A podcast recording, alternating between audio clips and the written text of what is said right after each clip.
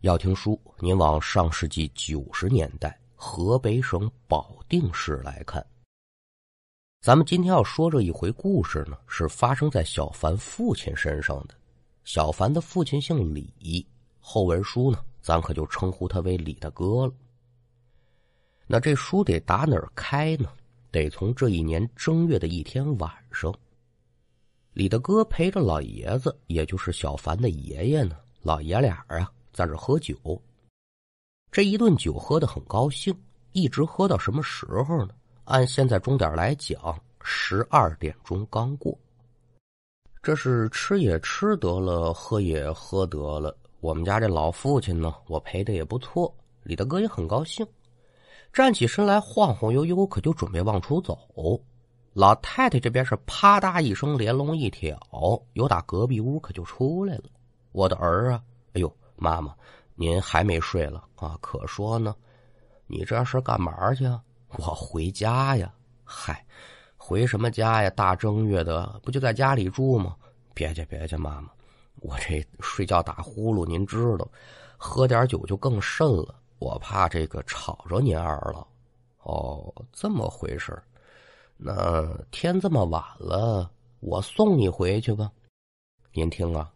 这是当妈妈的心疼儿子，要送儿子回家。但是呢，这话说起来，他多多少少有点别扭。为什么呢？因为那一年那李大哥呢，早就结婚很多年了，就连自己的孩子小凡都已然是十一二岁的大孩子了。老太太现在再说这片话，李大哥自然是连忙的摆手：“我说妈妹，我都这么大的人了，还能走丢了呀？您老快回屋歇着去吧。”这拢共连五分钟的路都不到，李大哥这边就赶紧把老太太往屋里请，但就架不住这老太太执意要往外送。那您就得问了，老太太为什么这样呢？书中代言呢，李大哥在年幼那会儿呢，有这么一位高人，偶然从家门口经过，就给这孩子呢看了看面相，测了测八字，留下这么一句话。说此子八字偏弱，容易招惹上不干净的东西。日后啊，你们就多加小心吧。开始的时候呢，谁都没当回事儿，方外术士这么一句戏言。可是啊，不成想，自打这李大哥成年之后，就经常能遇到一些灵异事件。所以当年高人那句话，可也就没人不敢往心上搁了。哎呦，那么多年过去了，感情这是真的呀。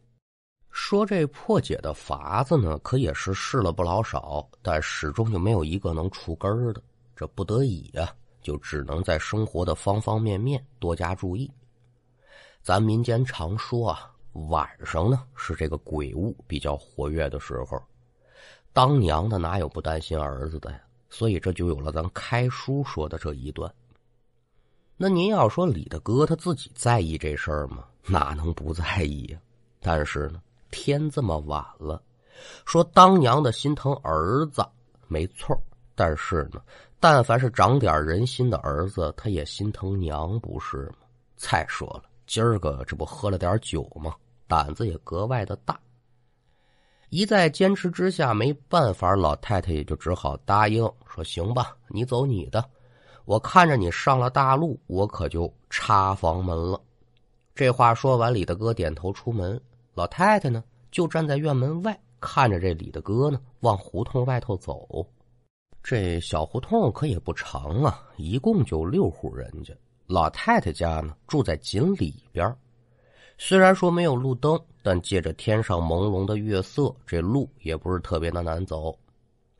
李大哥这边是深一脚浅一脚的往前走，赶等着快走到第三户人家的时候，突然就感觉自己眼前哎哎一阵的恍惚，再回过神之后，好家伙，周围这景象可跟刚才不一样了。具体说这是个什么地儿呢？李大哥是一点印象都没有。身前不远有这么一棵歪脖子树，距离歪脖树不远呢，有这么一间破庙。至于说这庙里面具体供奉的是谁呀，那看不真着。而且呀，现在李大哥这注意力他也不在这破庙上，而是在歪脖树下。怎么呢？只见呢，树下是一片的明亮，但是您就找不着这光源是哪儿来的。而在一片光亮之中呢，摆着这么一张八仙桌子，桌面之上放着这么一副麻将牌，有三个人呢围坐在桌前，侧眼瞧着这李大哥呢。本来有这酒劲儿顶着，李大哥一看，呃，这什么新鲜好啊？心里面也很纳闷可再一瞧前面这三位的长相，心里面明白了，这三位啊，李大哥都认识。都是附近的邻居，可是呢，这三位已然过世很多年了，这甭问了，我这是又着了道了。此情此景，您说换做旁人，那早就吓得不知所措了。他李大哥可没有，这叫什么呀？司空见惯，习惯成自然了，心里也不怎么害怕，就想着说，我怎么能把眼前这三位给糊弄走了呢？你要说想什么办法呀？一时之间都想不出来。可也就在这么个时候，坐在西边这位啊，就冲着李大哥一摆挥手：“哎呦，小子，来的早不如来的巧，三缺一，玩两把吧。”李大哥赶紧是赔笑呗：“哎呦，刘叔、王叔、赵叔，这实不相瞒，麻将牌我不会玩，但……”您今儿说要把这牌局换酒局的话，您看我这做小的的，一定是奉陪到底啊。这么着吧，您三位呢先歇着，这天也不早了，改明儿个呢，我弄点好酒，好好陪陪您三位叔。今儿个我得先回家了。您瞧，李大哥这话说的够客气，但眼前这三位可是不客气。哎呦，怎么着？不会。我跟你说，小子，今儿这麻将你打也得打，你不打也得打，要不然你可走不了。李大哥一听这话茬，心说坏了，今儿这事有点扎手啊。说活着的时候你们认我当邻居，这死了认不认可就两说了。可也就在李大哥心下为难这会儿，耳听得身背后有人叫自己的名字，扭身一看，不是旁人，正是自己的妈妈。李大哥一瞧老太太正朝自己这边走，心里这个着急呀！自己着了道可也就算了，不能让我老娘跟着我吃瓜唠，不是吗？刚想开口喊声妈，李大哥就感觉自己这周身呐，呜。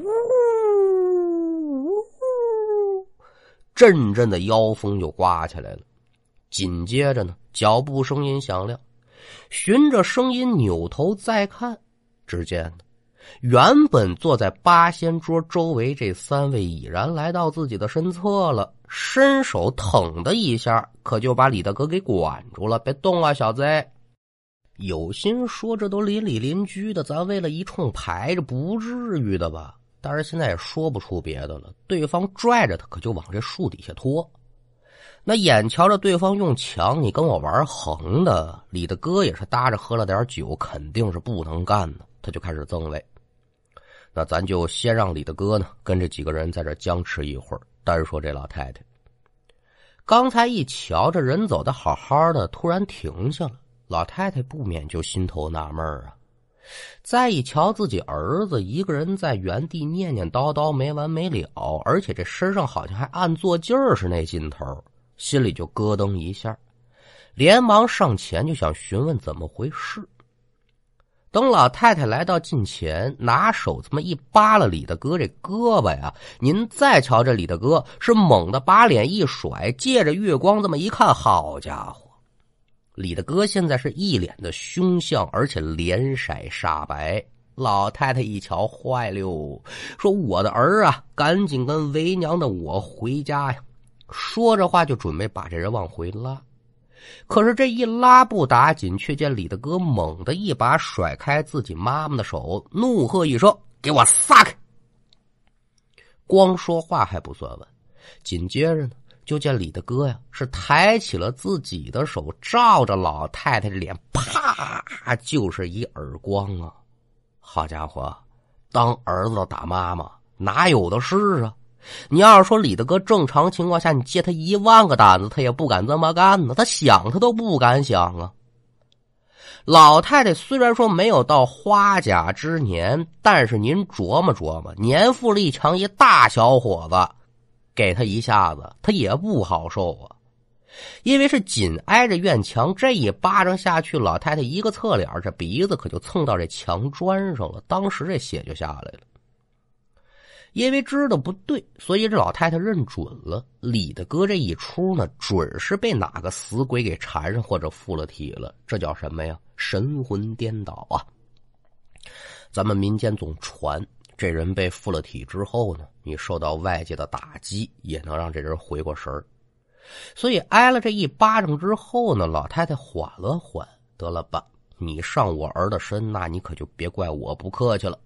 卯足了劲儿，抡圆了大巴掌，照着李大哥脸，啪就一大耳贴子呀！之后是薅住李大哥的头发，口中是一边骂一边就把这人往家里拖。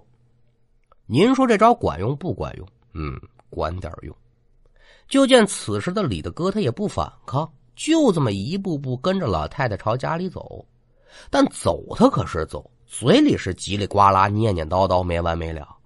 听这声音，可也就不是李大哥的本音了，好像是好几个人的声音夹杂在一块儿。咱们简短接说，这边老太太是费劲巴力的把李大哥拽回家中，这院门也没顾得关，径直来到了正房屋。进屋之后呢，这被附了身的李大哥呢，依旧是念念叨叨的，嘴里不着消停啊。老太太一瞧，这坏了。打也打了，薅也薅了，骂也骂了，我儿怎么就是不回神儿呢？正着急，这会儿耳听得卧房之内传来一声怒喝：“妈的，闹闹腾腾的干嘛呀？这是！”人到声到，老爷子是一脸怒气的由打房中走了出来。这老爷子呀，有个习惯，睡觉的时候好喜清静。刚躺下没多大一会儿呢，就听外间屋闹闹腾腾的，喝了点酒，本来脾气就不好，打扰自己睡觉，他还不出来查吗？骂二街就出来了。老爷子这么一出来不要紧，再瞧李大哥身子是猛然一软，白眼一翻，咣当一下，这人扔地上。一瞧李大哥这番模样，老太太是率先开口：“哎呦，老头子，别说这些废话了。”孩子他又着了道了。老爷子一听此言，是虎目一瞪，口中暴喝：“啊！这是哪个不长眼的？他是活拧来了吧？”话音一落，就见院中是猛然刮起了一股旋风啊，奔着这院门可就卷出去了。紧接着就是砰砰两声，这院门自己关上了，那旋风就不知所踪了呗。您说这画面够神的吧？也就过了这么十几秒钟，李大哥口中是长出一口气，这人紧跟着呢，可也就转醒了。睁开眼一瞧，自己老娘这鼻子上带着血，整一脸担心的瞧着自己呢。这不用问呢，准是我的事儿。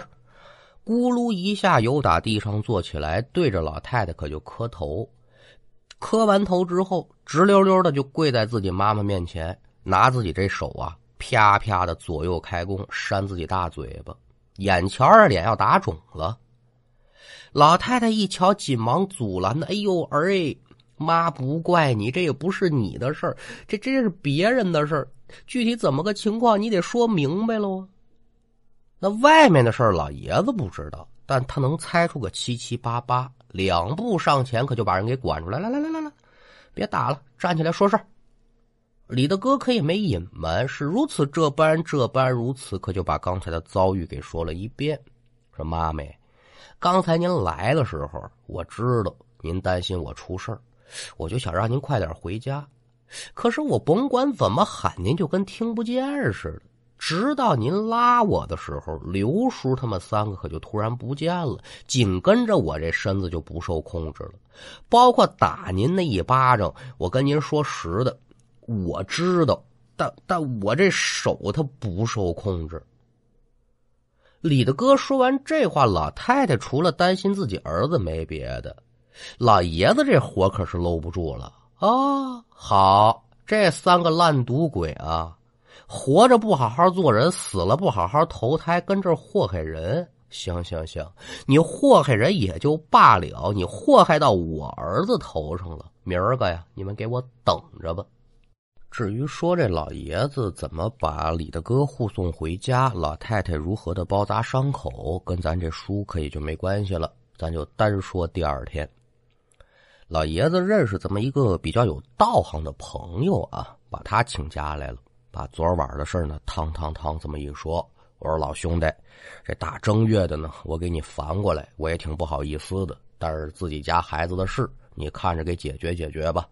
嗨，那还有什么说的呀？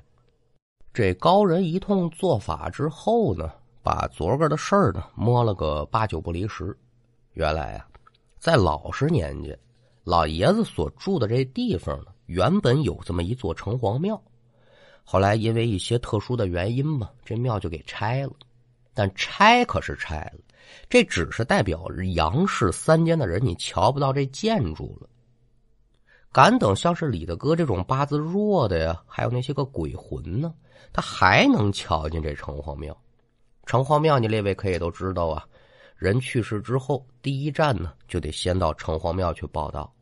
所以啊，这李大哥本来八字就弱，又碰巧呢那么个时间段出门，就能看见这庙。他也不足为奇，闹事儿这三位呢，前文书呢，从老爷子的口中你也知道个大概，不是嘛好鸟，烂赌鬼，好不容易遇上这么一位，哎呦，这毒瘾可就上来了，咱们一起摸几把吧。那你得问了，哈面的你不投胎去，你跟这儿待着干嘛？咱也不知这老哥仨是怎么弄的啊。现在有身份了，您说是啥身份呢？城隍庙居所阴魂的鬼差，平时那就横惯了，所以就对着李大哥说：“你玩也得玩，你不玩也得玩。”这不难理解。至于说昨儿晚上为什么老爷子一出场，这李大哥就恢复正常了呢？首先得归功于老爷子这个面相啊。用小凡的话来说呢，就是自己这爷爷呀，面相长得多少有点凶恶。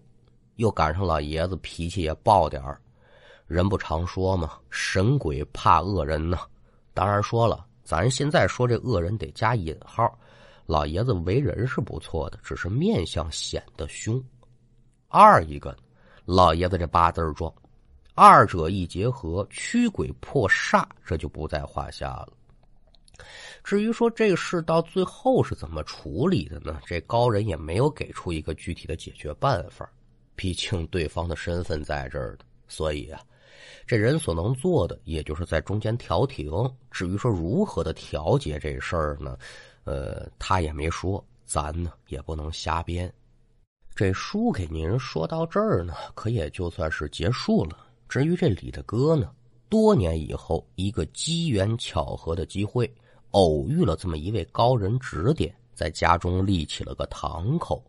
这才算是彻底摆脱了长久以来的困扰，呃，这也就算是一个完美的结局吧。那书说至此，咱们今天这一段故事也就告一段落。